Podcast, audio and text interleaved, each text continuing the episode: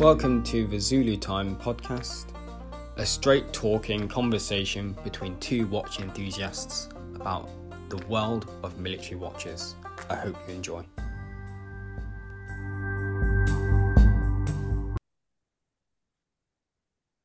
Hello and welcome to episode 92 of the Zulu Time podcast with your host Dan from Timely underscore moments. Right, guys, I hope you enjoyed the last episode um, of the pod. Um, I hope you enjoyed listening to everything that Sam and Emmett had to say over at Forscher Watches. And if you haven't followed Forscher Watches yet or engaged with them, please reach out to them because they're um, just great guys. You know, I think it clearly is such a passion project for both of them.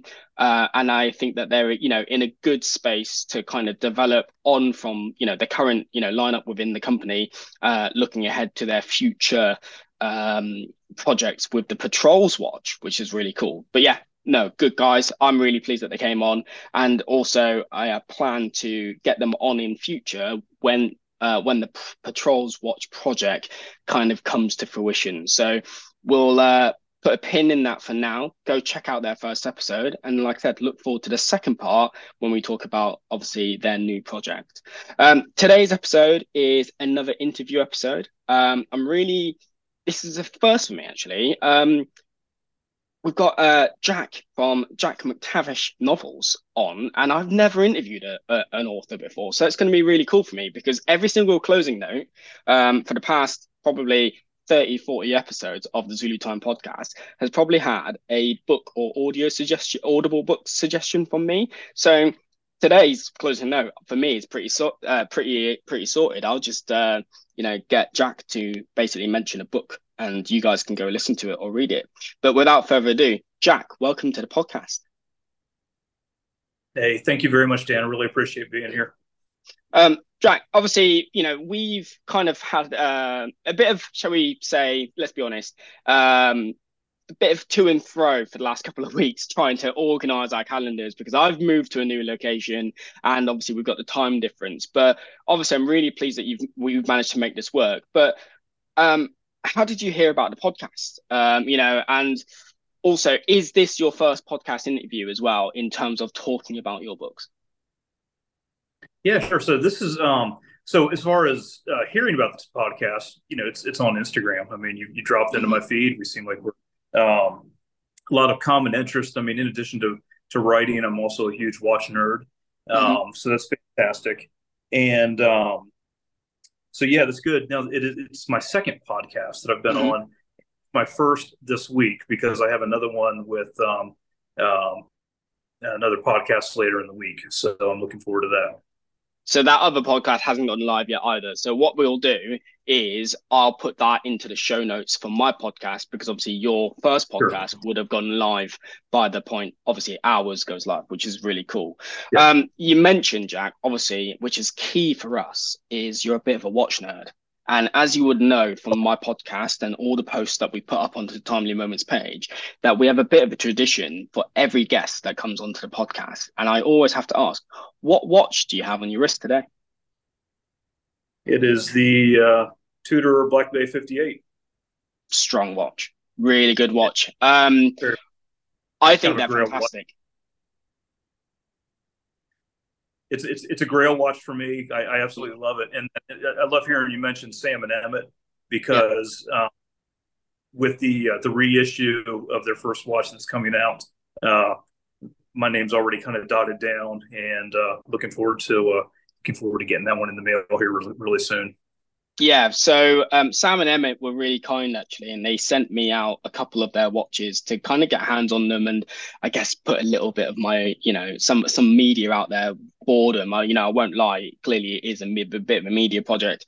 However, their blue dial on on the mod zero is absolutely fantastic i really like it and i've never owned a, a real submariner i've handled them at watch meetups you know so um, you kind of get you know the feel of what you're going to get but to have it on wrist and have some actual hands-on experience with their version of it has been absolutely fantastic so i know that you're going to enjoy it and i'm sure it'll wear incredibly well very similar to the black bay 58 that you have um, again fantastic watch Yeah, it's fantastic. It's actually I I made uh, Sam a problem or a, a promise. I, I, will actually put it on the wrist of one of my characters um, in an upcoming book. That's cool. That is cool. We're gonna get into your books yeah. a little bit. Well, I say we're going to get into those. We're going to get into elements of writing because I've, I've noted down some, I think, some cool questions that I've always wanted to ask someone about, you know, your process in writing, just because I'm interested in it. Um, and hopefully you'll sure. be able to, you know, we'll be able to tease out a little bits of elements of characters and watches because I think it'll be a cool thing to to, to bring into. Um, my watch on the wrist, which I think you'll like, um, is a vintage piece. I've gone for a vintage piece today, um, and it is a British Army issued um, Army Trade Pattern or Army Timepiece Watch. Uh, this particular one is actually restored. Um, so it came from uh, basically at the back of an estate sale. Um, unfortunately, the collector died, and his son handed a lot of the what the, the father's watches to a very prominent collector and dealer in England who I met at a watch show and he basically sold it to me, right? Um, but this watch is in great condition and this is actually by Font uh, or Fontainemelon, uh, which is one of the 18 uh, companies or watch houses that provided um, ATP watches to the British military at the beginning of the war. Um, I've put it on a Bonklip strap, period correct. So it is kind of how people would have worn them during the war. Um, but from my research and kind of, you know, I would say it's accepted. Now, obviously, we don't really have much proof because records don't really i say records don't exist. Records do exist but you know there's scant evidence on whether this happened or not. However it's accepted and it's likely that it happened. But these are probably very similar to the the the dial the watches that were issued um, or given to people within the SOE and the OSS, um, as well as you know resistance fighters and all that kind of stuff. And you know the argument for it or, or, for for it is the fact that you know they would have been available. The OSS and the SOE were a military organization, and you know they had equipment you know issued to them to do their role behind enemy lines. And then obviously the argument against is again you know similar to the MACV-SOG guys in the Vietnam War. It's it's an attributable item, right? Um, because it has got markings on the back. But you know there could be scope for you know to have gone out and, and done stuff like this but then also the other side of it is is i don't really think from again from my research and correct me if i'm wrong on, on your research but like i don't really think a lot of people looked at the back of watches during world war ii like it probably just wasn't as common a thing because the information on watches and the kind of kit that was issued wasn't as available as it is now, you know, because we have the joy of the internet, yeah. you know, and and you know those publications would have been a little bit more hard to get, you know, to get hold of. So I like to think that some of these watches ended up in some interesting situations like that. Um, but even even even so, you know, I think it's still a pretty cool watch. So there you go. Yeah, no, it's it's it's gorgeous. I um, I I uh, I love some of those older watches. I actually got a um, oh, relatively recently a Bulova um, nice. field, the Bulova hack, and of course it's got a, a Sangan um, compass uh, paired mm-hmm. with it. But, but this is really cool because it's a um, it's very very similar to the watches that were issued during uh, mm-hmm. uh, during World War II. Um, it's automatic. It's got a great movement in it, and um, it's part of the um, and I forget the exact name of the program, but it's part of a, a veterans watch building uh, program that is sort of a reincarnation of a program that Bulova had after the uh, after World War II to help mm-hmm. returning servicemen kind of get a new uh, sort of get a new career and or develop a career and a skill and learn the art of uh, of watchmaking. So yeah, this this one is one of my uh, my favorites. I don't wear it often. Mm-hmm. The the Tudor just kind of stays on my wrist, but uh, but I do love it. So I, yeah, it's, it's definitely a favorite. I think some of the reissues, be it by you know the, the companies who have got the you know the, the, the original names and have you know and have continued making watches, you know, like I said, for Bulova is, is the, probably one of the, the more historical accurate examples, right through to Praesidus watches. You know, I think the joy of these reissues or continuations is the fact that you can have the aesthetic but w- without having the problems of the original vintage watches right because you know, it is servicing, I think it's condition, you know, whereas you could buy, you know, like I've got the uh, the Rex back in at the moment from Praesidus and like I've owned the original MACV-SOG Seikos and they're fantastic watches, but there was only a finite amount of these things ever made, you know. And I yep. think the joy of these reissues is the fact that it, like you said, it can hold the aesthetic of everything that you like that harks back to a period of interesting, you know, history for want of a expression, you know, and you can still feel, you know, connected to that. And I think it's great, you know, and the fact that Bulova, um, and I never knew that after the war, did a um, you know, I, guess a program or a scheme to get service personnel into a new career after the war. I think that's really cool. Yeah, it, it really is. Um, are you familiar with uh, uh, Karlskrona watch? Say that again. Are you familiar with uh, Karlskrona? Uh, no, I'm not. No. Uh, no, I may be wrong. I think it's a Norwegian company. I'm not sure. Um, but Todd has mm. done a reissue of the Benrus Type One. You know, mm-hmm. you were mm-hmm. talking about attributable watches, and uh, this is one I, I, couldn't wait for it to come out. Uh, no markings on the front, um, mm-hmm. totally sterile, no date, um, and uh, awesome back. I don't know if, if you can see. Yeah, I can see that. Yeah, yeah, that's cool but uh, probably can see the serial number on this one is 007. so amazing, amazing. Everyone likes a 007 watch, don't they? Um, yeah. I, I, oh. On the sub on the subject of your watches, Jack, what actually got you into watches? Have you always been into watches, or was it out of the back of joining the military? Um, you know, and and needing a watch.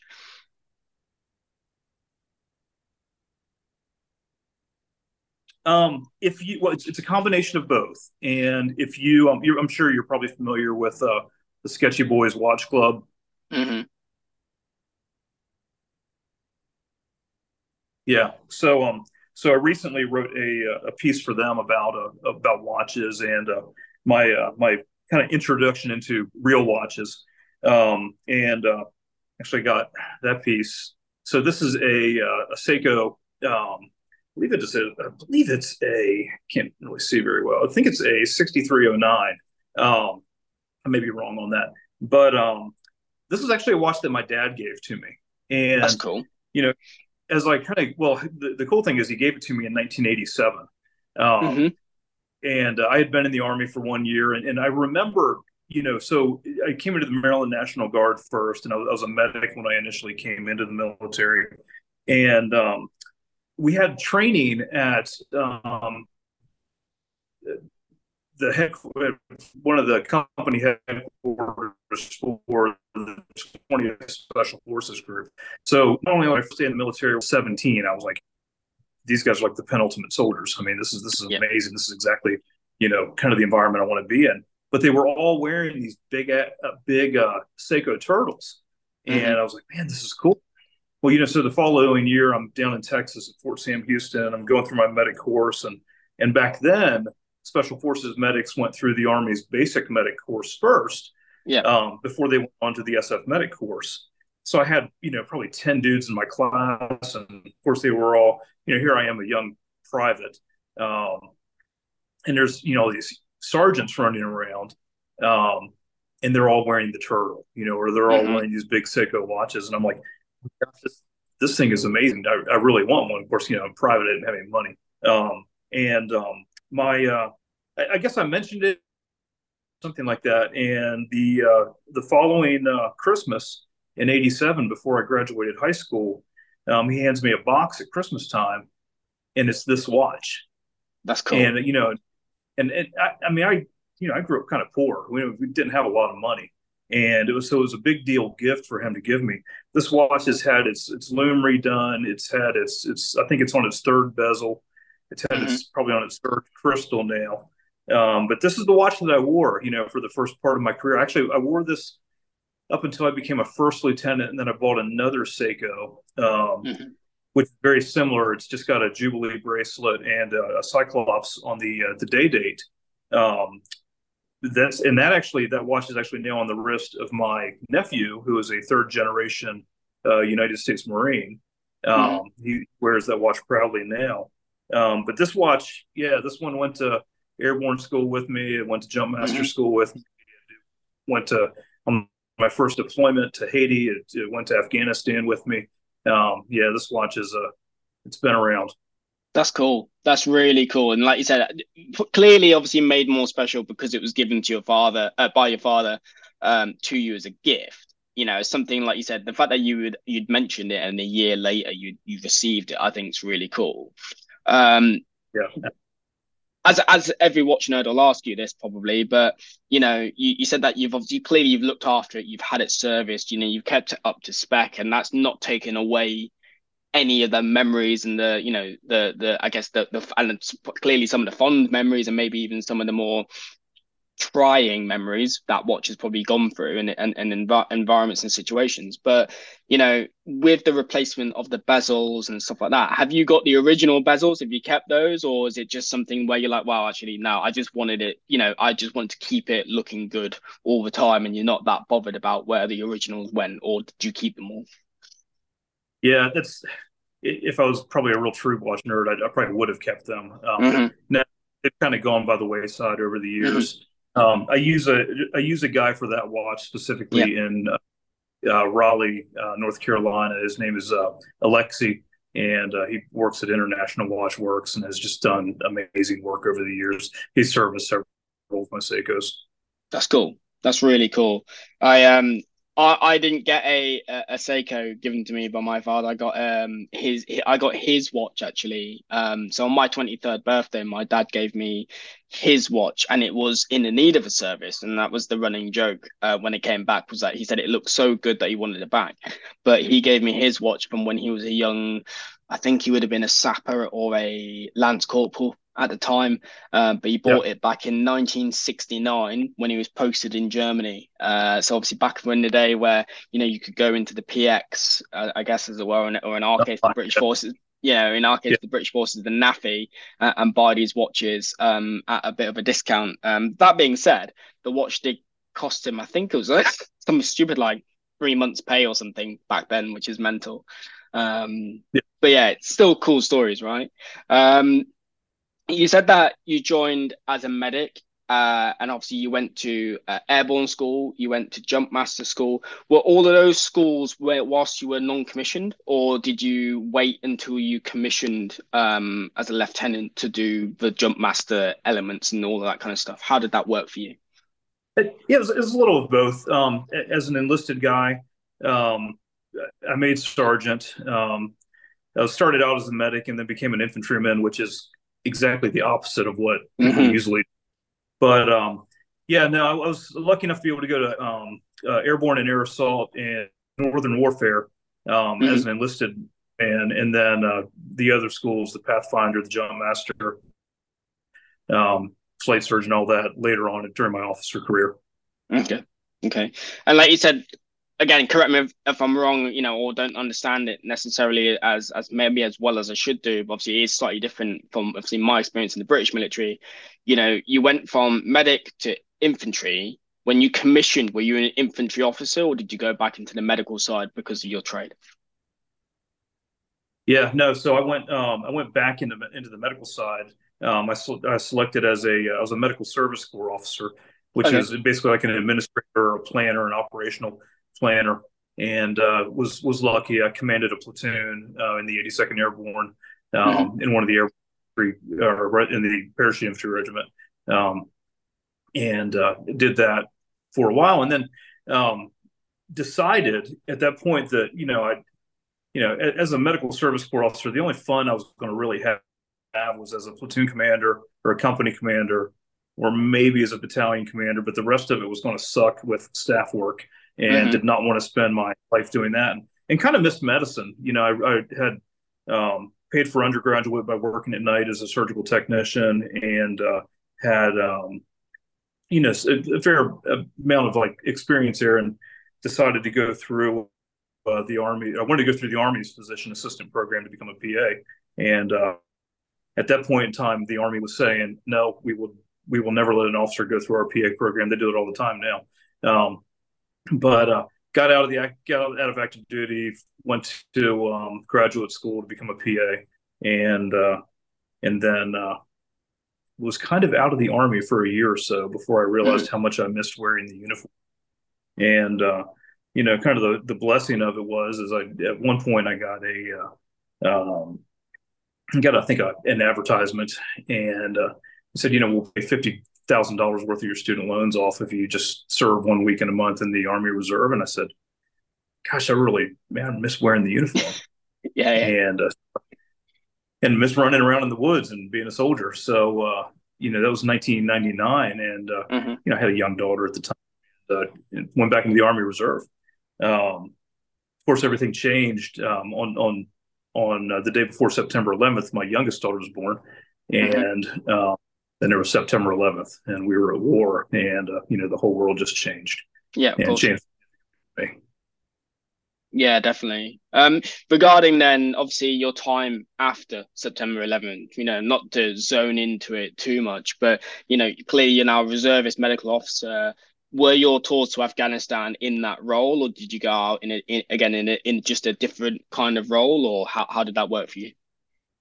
Yeah, I uh, um, got deployed in uh, 2003 to Afghanistan. I was deployed for about 18 months and we spent about 10 months overseas. I was with the aviation unit there mm-hmm. and, you know, got through and did the deployment. Yeah. Yeah. Did you, um, have you always, when you've been stateside as well, you know, since being in the army, since, you know, going from active duty into reserves, have you always also been out of uh, the Fort Bragg area? Or again, is it like the, you know, in my case, the British Army, where you can kind of bounce around a little bit more depending on your postings or all of that kind of stuff. Yeah, I um, it's funny when I when I think about the American Army, it basically Fort Bragg is what comes to my mind. Um, I've spent every rank in a unit there, from second lieutenant to full to full colonel, um, mm-hmm. and and retired out of there. Actually, retired on Sicily Drop Zone, um, which was freaking awesome. Um, mm-hmm sur- literally surrounded by friends all the way back from my enlisted time, and uh, mm-hmm. uh, which is just just awesome. It was just a great. It was just a great uh, a great time. But yeah, I um I got a chance to spend a little bit of time at um, another base down in Fort Gordon. Um, I spent some time down at MacDill Air Force Base um, as an augmentee to uh, one of the the Special Operations Command, yeah. and um, yeah, it's been good. But yeah, I spent most of my career as an officer at Fort Bragg.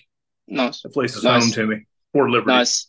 Shout, a shout out to those uh, listening and, and those following at Fort Liberty, um, particularly Larry over at the Psywar Wrist Check uh, page and the Covert Crown, um, as well as Watches Win Wars. I know that those guys are doing, and I like to say, paving the way for watch nerds everywhere, but more importantly, paving the way for watch nerds, particularly in the Fort Liberty, Fort Bragg area. Um, and uh, guys, I'm sure Jack will uh, attend one of your uh, next meetups or social events that you got for watch nerds in the area.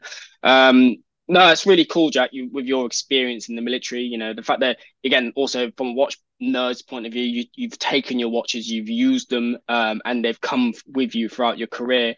You know, you've mentioned your Seiko and your Tudor, uh, and the Bulova and the um, the Benrus uh, homage. Is there any other watches in your collection at the moment, or is there any watches that you've got your eye on, uh, particularly? Yeah. Um, well, so so the Forster watch is is coming my way mm-hmm. in, in March, yep. and I can't wait to add that on. And um, I've got a, uh, of course, the Suunto or Suunto that everybody mm-hmm. was issued back in uh, the uh, kind of the mid 2000s. I, I, wore this on a deployment kind of in mid 2010 with uh, uh, one of the special operations units. Um, I was gifted a great, great watch company, great guys, uh, the Wasson Watch Company. Mm-hmm. Um, they have a, a field watch. Um, I wear that occasionally, and just wanted to, to do a good shout out to those guys. They're they're really doing good work, and uh, really appreciate what they do. Um, I have a, a Steiny, Steinhart yeah. um, MT, which is my only GMT. Uh, around for a while. I don't wear it all the time, but uh, but I like it. I really like the sizing of the, the Tudor Black Bay 58, that 39 millimeter. If they would make, if Tudor would bring out a 39 millimeter GMT, mm-hmm. I'd probably never wear another watch. I mean, I just like it that much. Um, Yeah, that's uh, that's that's it. You know, I mean, you've got a couple of G Shocks floating around. Mm-hmm. Um, got the the the penultimate um, uh, terrorist watch out there, the Casio uh, F9W. I mean, you can't break it. If you do, it doesn't matter. It's twelve bucks. Um, but uh, yeah, I mean, I it's it's funny when I started getting into Instagram and started posting and, and like I just fell into the watch thing because I just mm-hmm. I, mean, I just love them, you know. And uh, seeing uh, like Texas Spy Dad, you know, he's one of the guys here, or Movements of Action, you know, they would yeah. they would post on uh, on this watch, and I was like, damn, I got to have one of those. Let me so bring up Amazon, and you know, okay, I've got one. So I'll uh, I'll throw this in a post every now and then, and it's it's definitely been on the wrist of a bad guy or so in my writing. Yeah, I was about to say, yeah, they uh they definitely yeah are quintessential I would say, yeah. with the military and, you know, uh, the other side, for want of a better expression, you know, like I said, the bad guys are famous for using them for various means. Uh, and it's quite interesting how, you know, certain people have written about that side of it and the history of that watch. Um, and it is all very interesting. But it's funny how everyone who joins the military, at some point, in my experience, they get an F91W or a Casio Square of some description. Um, yeah. So, yeah. No, um, really cool watch collection. Um, obviously, we're also here to talk about your books, Jack. Um, we're going to talk about how how you you know you kind of got into writing and what's interesting is you know before we started recording you were talking about effectively how it was almost like a bit of a therapeutic release for you to to to, to write um which i i think i can relate to I, I i can relate to in the fact that i when i sit down to write something, obviously, particularly for me, it's been watch reviews or what going wax lyrical about watches or companies or the history of something, you know, to do with that. Um, I do enjoy it. You know, the time passes and I enjoy writing down and putting my thoughts to paper, you know, or, or you know, in my case, a MacBook, um, about what, you know, I've researched. Um, how did you come to the conclusion that actually you wanted to effectively leave the world of the military effectively behind and, and put your all your efforts into becoming an author? Yeah. Um, so, so first of all, I'm, I'm a fan. Um, you know, if you, um, if, if it's funny, most, I don't say most, maybe it's too broad of a generalization, but when I listen to other authors talk about their books, when I listen to Brad Taylor talk, when I listen to Mark Greaney talk, um, Marc Cameron, you know, Ryan Steck, um, you know, these guys are all fans first. Jack Carr is a huge fan first. And, yeah. um, you know, so, you know, with me, I've always been a huge reader. Um, and, you know, as a kid, as a as a Gen Xer growing up, you know, we were very much the latchkey kids in America. You know, drink water out of the hose, don't come home until you know the lights come on. Um, you know, a lot of times I would find myself in the local library and yeah. I would just read and read. And you know, I've always loved the military. I've always loved military history, and uh, and just the stories just just kind of resonated with me. I mean, I just love a good story. And um, I remember early on. Um, kind of in my military career, I mean, I've never been trained as a writer. You know, I don't have a master's in fine arts or anything like that. Um, but I, uh, yeah, I just started reading some of these books and I was like, dang, you know, a lot of what I'm reading about sounds sort of familiar to some of the work that I'm doing or been exposed to or my friends have done. Um, and, uh, and I was like, yeah, I could, I could probably write a book like that. And then we just, you know, shelve the idea and just put it on the back burner. Um, and then uh, right about in the last year of my career, um, you know, life started changing. There's some some harder times, and uh, I decided I was going to write a book. And the first book I wrote was a was a um, kind of a romance novel, kind of a um, uh, dang it, the guy I can't remember his name. Uh, he writes a bunch of North Carolina based um, romance novels, and um, it's like, yeah, that's trash. Let me throw. Let me put that on the back burner. That, that will probably sit in my Dropbox account never see the light of day. Um, mm-hmm. But but I love but I love thrillers, right? And I love yep. spy books, and I love spy history, and I love military stuff, and and you know I, am not really I don't like the um, the pink mist against the wall, you know, the the blood dripping down the person's face as much as I like the relationship aspect of that. And you know, one of my favorite authors is W. E. B. Griffin. Um, love everything that he's written. I have like I've worn his books ragged by reading them so many times. Um, I, I love Clancy. I mean, Clancy's amazing. I grew up in Maryland, and uh, you know, some of his books, Without Remorse, takes place on the Eastern Shore of Maryland.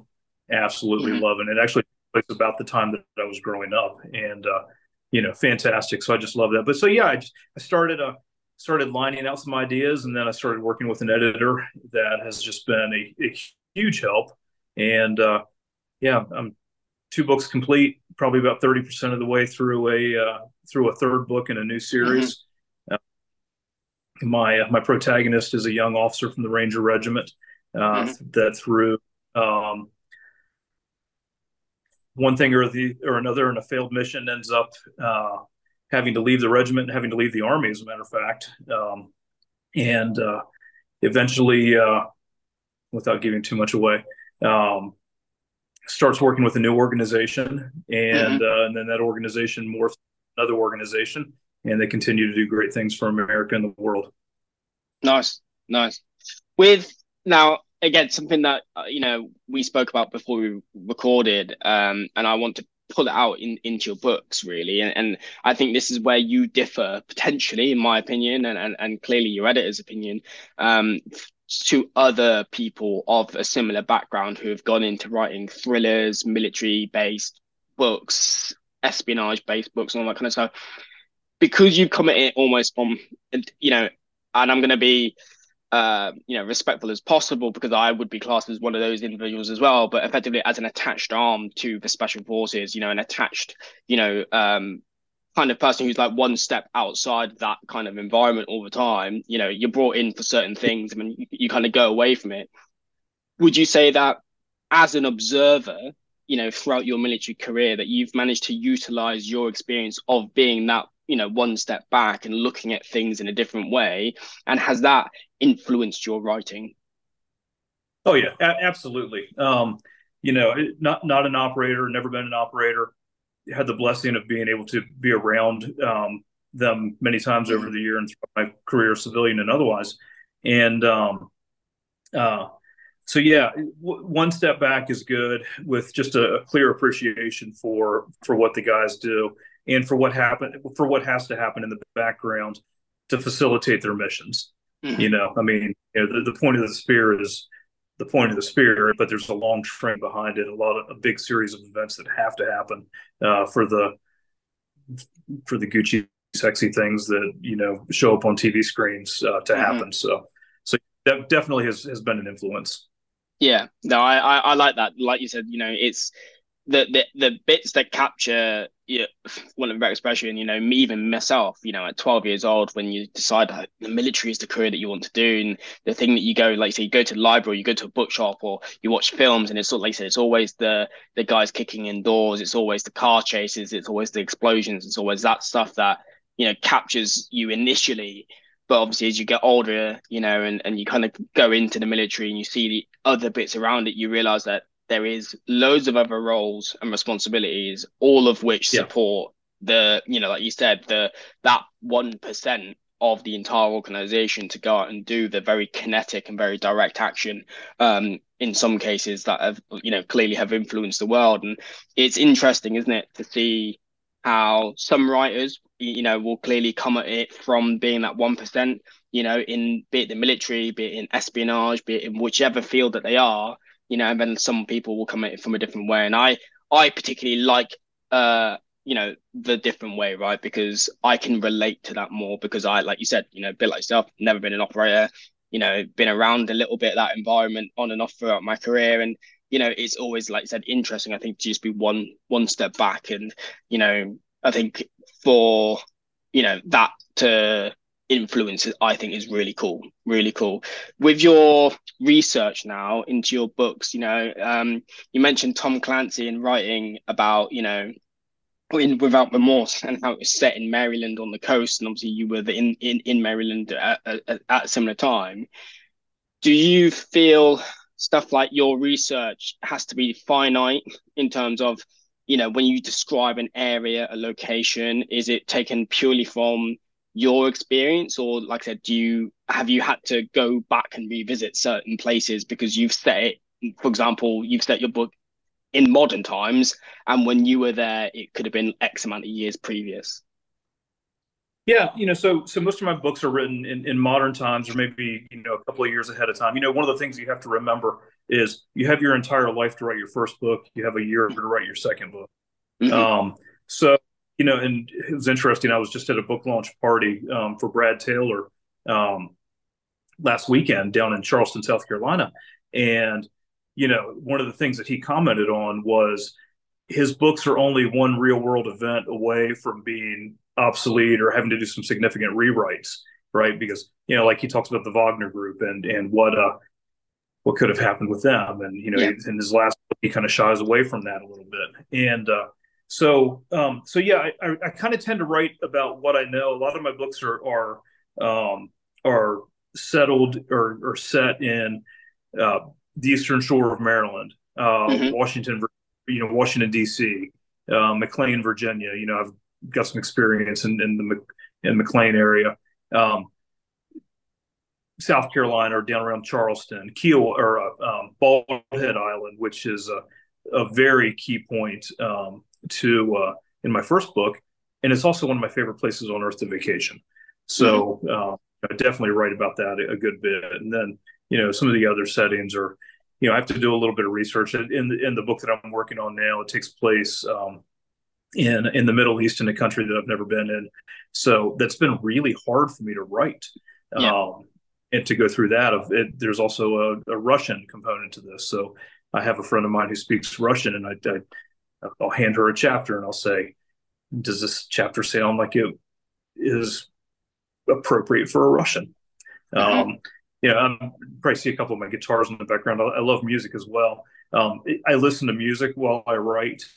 And um, you know, if I'm writing a chase scene, then I'm listening to you know James Bond. If I'm writing a uh, a Russian bad guy scene, then I'm listening to a to a Russian composer and uh, yep. and enjoy it. So that's cool. That's really cool. Yeah. Um, in terms of uh, again, like again, this might be giving a little bit too much away, and you can stop me and you can just tell people to wait for the books to be released. But have you written any effectively, is there is there any Jack in your actual Jack in your protagonist, or is it all just you know purely fiction and you've written a book and it's you know the only bit of jack that's in the book is the experiences of the locations and you know the entities that feature in the book is what i'm getting at.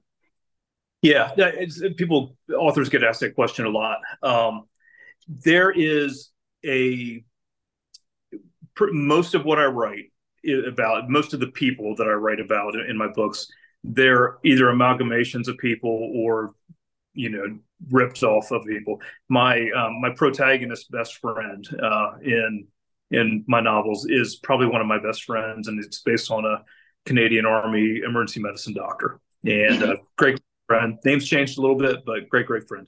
Um, and uh, um, the uh, for my protagonist, um, there, there's a little bit of me. Uh, he looks a whole heck of a lot like a nephew of mine. Um, It probably acts a little bit like the guy too, because he's he's uh he's a pretty awesome guy. Um, as I age, as I get a little bit older, and mm-hmm. um, I think about like my dad in, in some ways, and, and, then even some things that I see in myself. Um, probably one of the supporting characters has a lot of me in him. Okay, but he's but he's a supporting character. Mm-hmm. It still must be really cool to almost write elements, like you said, elements of people that you know and you know you clearly care for and you're very fond of into in, in and intertwine them into characters. You know, like you said, taking uh, personality traits or mannerisms and put them putting them into yeah. into a character must be really really um, well creative and, and very rewarding and I'd say quite fun. It must be, you know. Oh, um, in in in terms of and something that I've worded a lot when I've spoken about books, uh, particularly when I've you know um, suggested books to to friends or in, in the audience is um, what I like is when a writer can write enough of uh, you know write a fiction book, but with enough detail of the real to make it al- come alive. Right. So we mentioned it earlier that you were you know said that you plan to write a Forscher watch into one of your novels. Um, yeah. When it comes to watches, because obviously we're here, we're a watch podcast do watches feature in your books, and are they specific, or do you does do you, do you mention a watch very similar to you know uh, Mr. Fleming himself, where he's like, oh, it was a it was a Rolex Oyster, and he kind of leaves it at that, you know, or are you going to be very specific, and it's you know he looked at his blue dialed Forscher watch as an example, you know, what what have you decided? Yeah, so yeah, watches do. Uh, they're very prominent um, in, in what I write. Um, as, as a matter of fact, there, there's a Tudor Black Bay 58 on the wrist of my protagonist, um, mm-hmm. given them by his father um, in the very first two paragraphs of my first book. And nice. um, so, you know, that's that's sort of an homage to my own father um, yeah. in in in that. Um, but yeah, no, there's uh, there's definitely certain watches are, are in there, and one of the things that, that I want to do with my writing in general is really lift up the veteran entrepreneur community. Yeah. Um, I mean, so yes, there's Forscher watches on people's wrists. There's there's Rolexes on some people's wrists. There's Tudors on others. There's Seikos on others. There's there's uh there's a Sangin um uh it's a Sangin uh Neptune Overlord over, kinetic. Yeah, there's there's a Sangin Overlord on, on the wrist of, of one of my NCOs in mm-hmm. uh in in the book.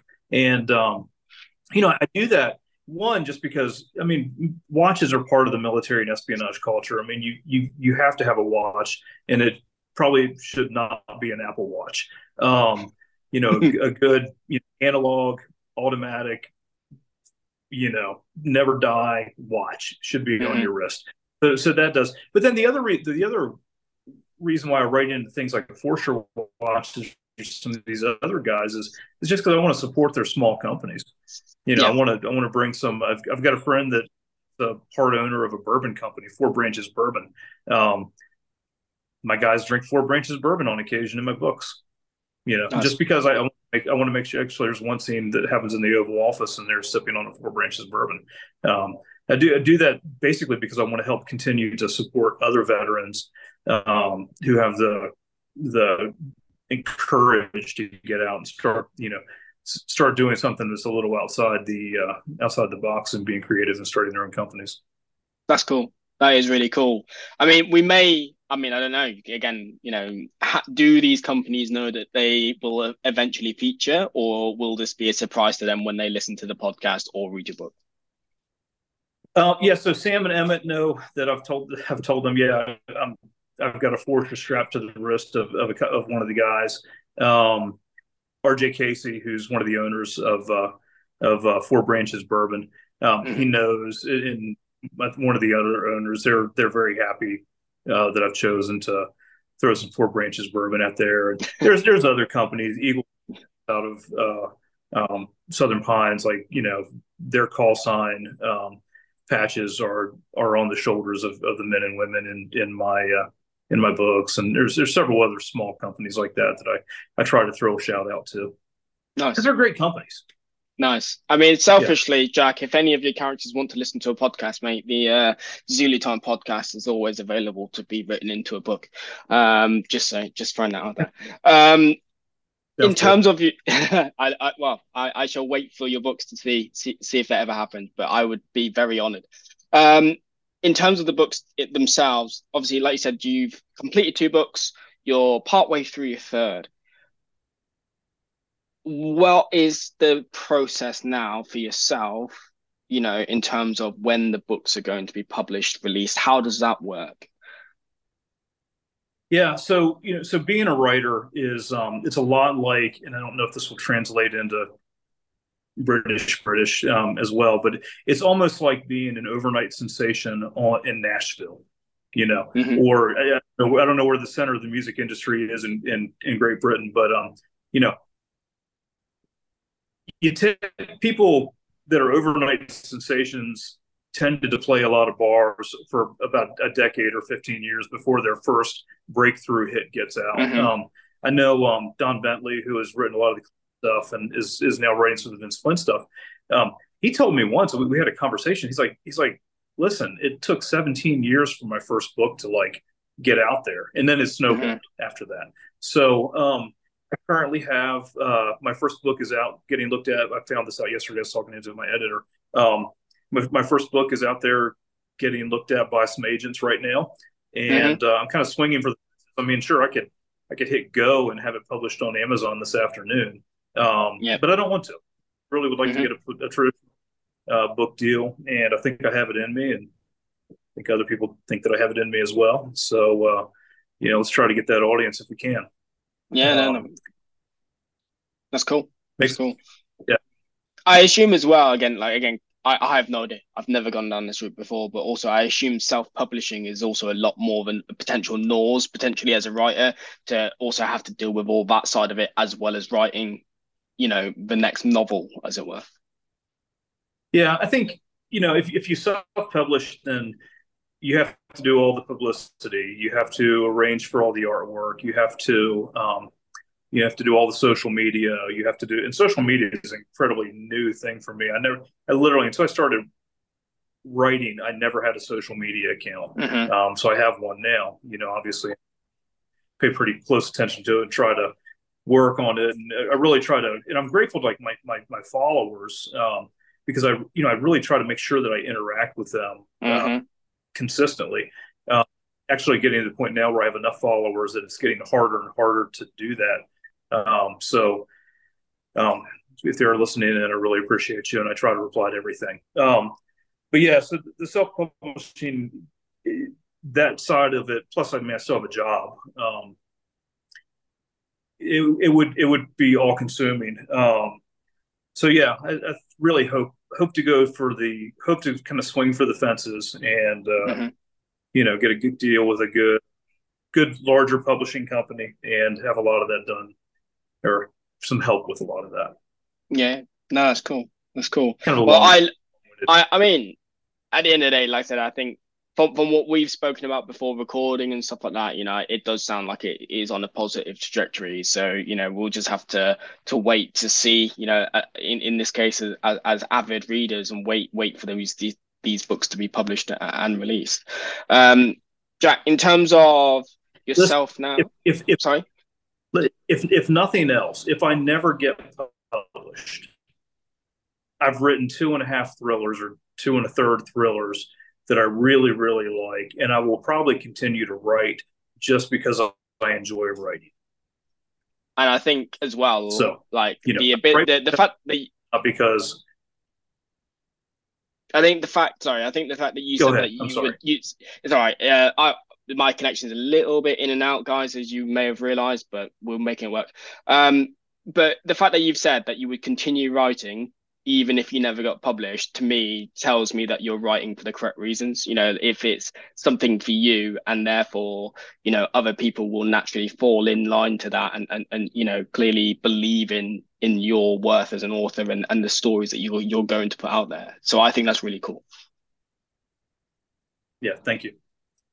Um David, uh so so Jack, in terms of um yourself now, you know, where can people find you? You spoke about social media. I assume you have a website. Um, where can people find you? Where can people engage with you? And all of that good jazz. Yeah, sure. So the primary means to engage with me is um, through Jack MacTavish Adventures on Instagram. I don't have a website yet. Um, I'm actually holding off on that um, until a book deal goes through, mm-hmm. Um, specifically because I make sure that it's designed and done the right way. Um, but I try to be very active on the Instagram account and uh, try to uh, interact often. And uh, you know, one of the other things that I re- really try to do um, is encourage other um, other people like yourself that are you know have a podcast that's out there other people that have a small business other people that have a uh, um, you know a product or a book or a um, you know something along those lines that, that I can say, hey, check this guy out. He's awesome. He's doing great work, and uh, you know, good for him. Go and uh, you know, I just try to try to lift other people up as much as possible. Well, what they say is it wasn't the the the, the phrase says um, a rising tide lifts all boats or something like that. You know, I think that's right. You know, share the love, you know, with um, everyone who's independent, be it creatively, small businesses, and all that kind of stuff. And I know for one, uh, the Zulu Time podcast also aspires to do that as well. You know, particularly clearly within watches, but you know, especially when it comes to um, veterans and and and and veteran owned businesses and, and, and all that kind of stuff. So I fully am on board with that mentality. Um, guys, go check out Jack's uh, Instagram. Please engage with him. Um, if you can't spell MacTavish, don't worry, it's in the show notes because I've got it all sorted because you know I'm just good at squaring you all the way. Jack, um, before we move on to closing notes, is there anything that you think that you've missed about yourself, about your books, about your watch collection? Um, any further advice to any inspired uh, or inspire aspiring writers for you know out the back of this podcast? Have you got anything else before we move on to the closing notes section? Yeah, yeah, sure. I mean, you know, for, for aspiring writers, it's it's it's interesting. Like people like message me fairly frequently. They're like, hey, I'm interested in writing, you know, can can I send this to you and would you take a look at it? And, and my reply is generally yes. And I give them an email address and I'll take a look at a few things. Um, but really just do it. Just write. If you if you want to be create if you want to create something, just just try to create. It it does it's not going to automatically be good. There is no such thing as an overnight success. And um, um, just go ahead and do it. And one of the other things that, that I really like about the writers community is that we don't compete with each other. I am in no way in competition with Jack Carr or Brad Taylor or any of the other big names that are out there. If if we one of the things I've learned from these guys is if we do it right, it'll take us a year to write a book. And if we do it right, somebody's going to pick it up, start reading it when they get home from work, and then be up all daggone night going to work tired the next morning because they couldn't put it down like that's when you know that your book is is like the right book. And uh you know obviously this happened to me many times. I've missed a lot of nights sleep because i spent the entire night reading a book that i just couldn't put down. And uh and one of the things I, I just love about this writers community is that they're we're all like yeah hey no this guy's book is awesome. It's fantastic. And uh yeah that's that's a good thing. That's a good community and i like that. No that's cool. It's uh, it sounds like a very similar uh, community to uh, well within my own experience of of the watch community you know everyone's supportive everyone kind of you know there's there's room for everyone be it a blogger a podcaster um, a maker a strap maker um, a modder. Um, and I, I think like i said you know i think more communities um, of like-minded or similar hobbies need to be need to be like that you know because like you said you never know who's going to be the the next you know big thing or the next trend or whatever. So now it's really cool. Jack thank you very much for coming onto the podcast. Um, as you're my guest obviously we're going to start with you for your closing note. So please let the uh, let the audience know uh, what your suggestion is uh, for this episode. Yeah sure. So um, probably the author that's uh, um, it's, it's a little older now. It's um, but wb griffin or webb griffin. Um, Brotherhood of War series. Absolutely love this. This book is dog eared, tattered, torn. Um, I've read this series. Uh, I mean, gosh, I don't know. It's probably my 20s when I started reading. So I've read them over and over and over again. They're, they're just that good. And uh, if I can think of one writer that really sort of influences how I write, is probably W.E.B. Griffin, probably followed by Tom Clancy. Um, mm-hmm two greats in the genre. And if you haven't read this, some people, everybody's, a lot of people read Clancy. Not everybody's read Griffin. Um, pick it up, read it. Especially if you're an army army uh, soldier or officer, you'd probably like the uh, the Brotherhood of War series. He has another series, the Semper or the uh, Semper Fi series or the Corps series uh, that follows uh, um, a young Marine, and then they all have linkages to the CIA and the OSS. So it's mm-hmm. everything that a person. What, what about you? What are you, what are you reading? So, um, in terms of reading, at the moment, I'm on Brad Thor. I'm on the fifth, fifth or sixth book of the Scot Harvath series. There you go. Uh, that's not my closing note, but that's just in general what yep, I'm I'm currently getting through. Um, I recently finished a load of books um, by uh, Matthew Richardson. I've finished all of his books that I know that I've, I'm sure that have been released, um, which were all about espionage. And the Scarlet Papers was a closing note a couple of episodes back, um, and that's a really good, really good um, one off uh, and it follows um, basically espionage in the modern era. And in fact, it follows a writer and, and, a, and, a, and a historian um, in the modern times. and it, it, does flashbacks back to, you know, the times of the SOE and, and the Cold War, yeah. which is really cool. Um, that was, like I said, that featured a couple of episodes back. But yeah, so I'm, I'm just chunking through um, the Brad Thor, Thor Scot Harvath series, which I've just been really enjoying. And like you said, it was funny. I, I can definitely relate to finishing work and in even my case, listening to a podcast or like I said, actually reading the book, but like you said, you know, staying up and just kind of go, Rob, I'm just going to extend the timer on that for an extra 45 minutes or just one more chapter, one more chapter. And before I know it, it's half at one in the morning and I've got to be up at like seven or whatever, you know? So like, I can definitely feel you. Um, and, and yeah, you know, when a book is that good, obviously you just want to get through it all. So, you know, that's what I've been reading in terms of my actual, um, closing note for today's episode. It's not a book, guys. I'm sorry to disappoint. However, I will add some bonus closing notes. Um, I've just noted them down as uh, Jack was speaking. So I'll even put in Without Remorse by Tom Clancy because it clearly featured um, as another prominent writer in Jack's life.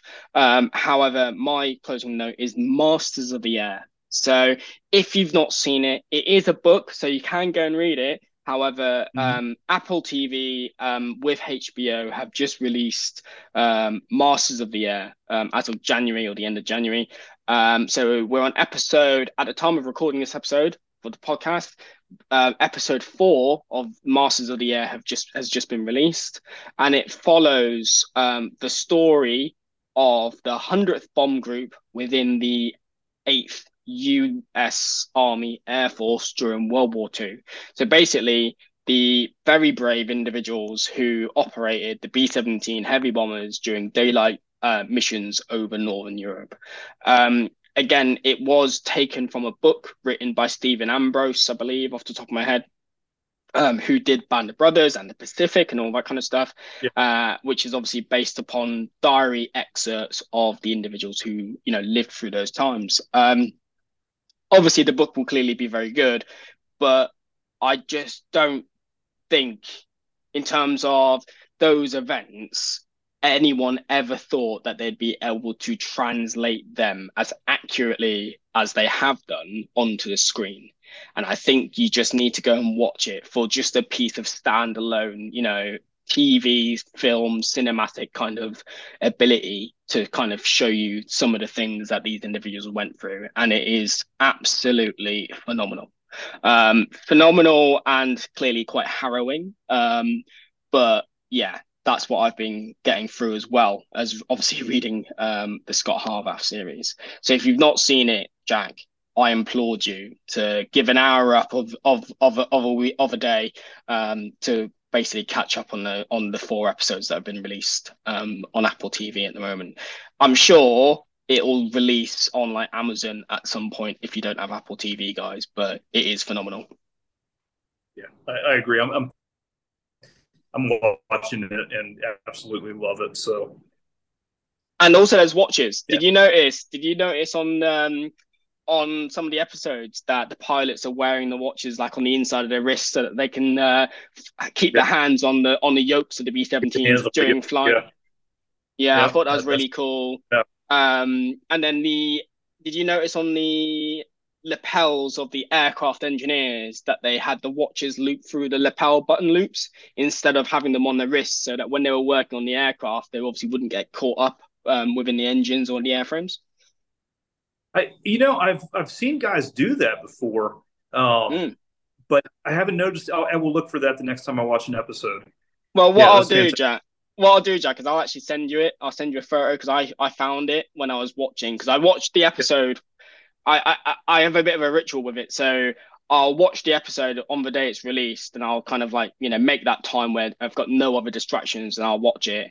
And then afterwards, I'll kind of like later on in the weekend, I'll probably skim back over bits that I just want to rewatch again just because mm-hmm. I'm clearly interested in how they filmed it. Because obviously, being a, you know, now a media specialist, a photographer, videographer, I just like to see how technically they filmed things. Because uh, obviously, no one's, you know, um, well, effectively, no one's thought of a new idea in terms of how to film something. It's you know looking at how you can do and reiterate on those shot angles or whatever. Um, but I like really looking at it for that reason. And when I went back the second time, I noticed the watches on the lapels, um, which is really interesting actually because.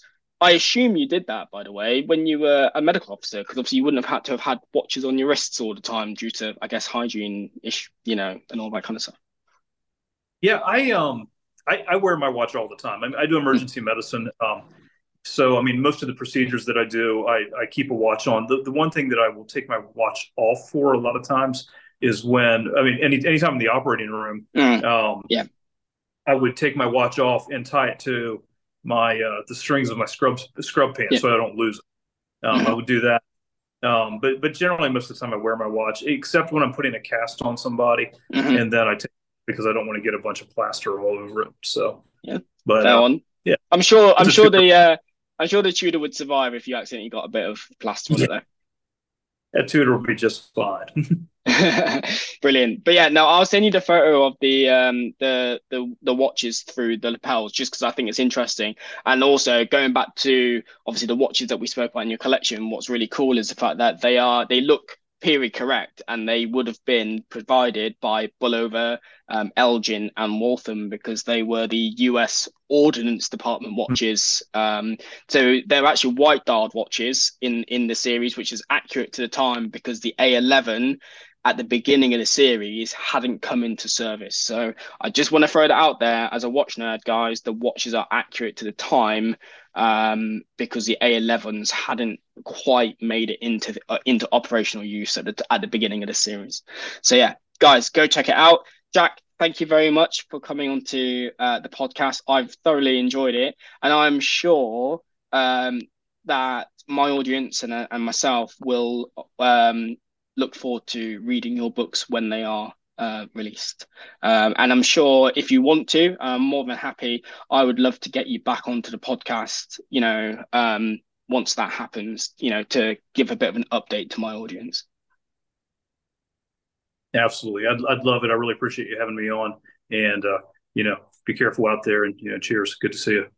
Yeah, no dramas. Right, guys. Um, look forward to next episode. I'm not too sure what the next episode will hold. My plan is to have a panel episode um, where I've actually got some new topics uh, on my notepad in front of me. Um, I will tease those out um, going into March. But the other thing, guys, to look forward to in the next episode is I will be uh, launching the Zulu Time podcast photo competition, where you can be in for a chance to win your own Zulu Time podcast coin, uh, patch, and some other bits that I will acquire uh, in due course. But yes, tune into next episode um, for all of the details on the competition. And until then, as Jack said, stay safe out there and enjoy yourselves. Bye.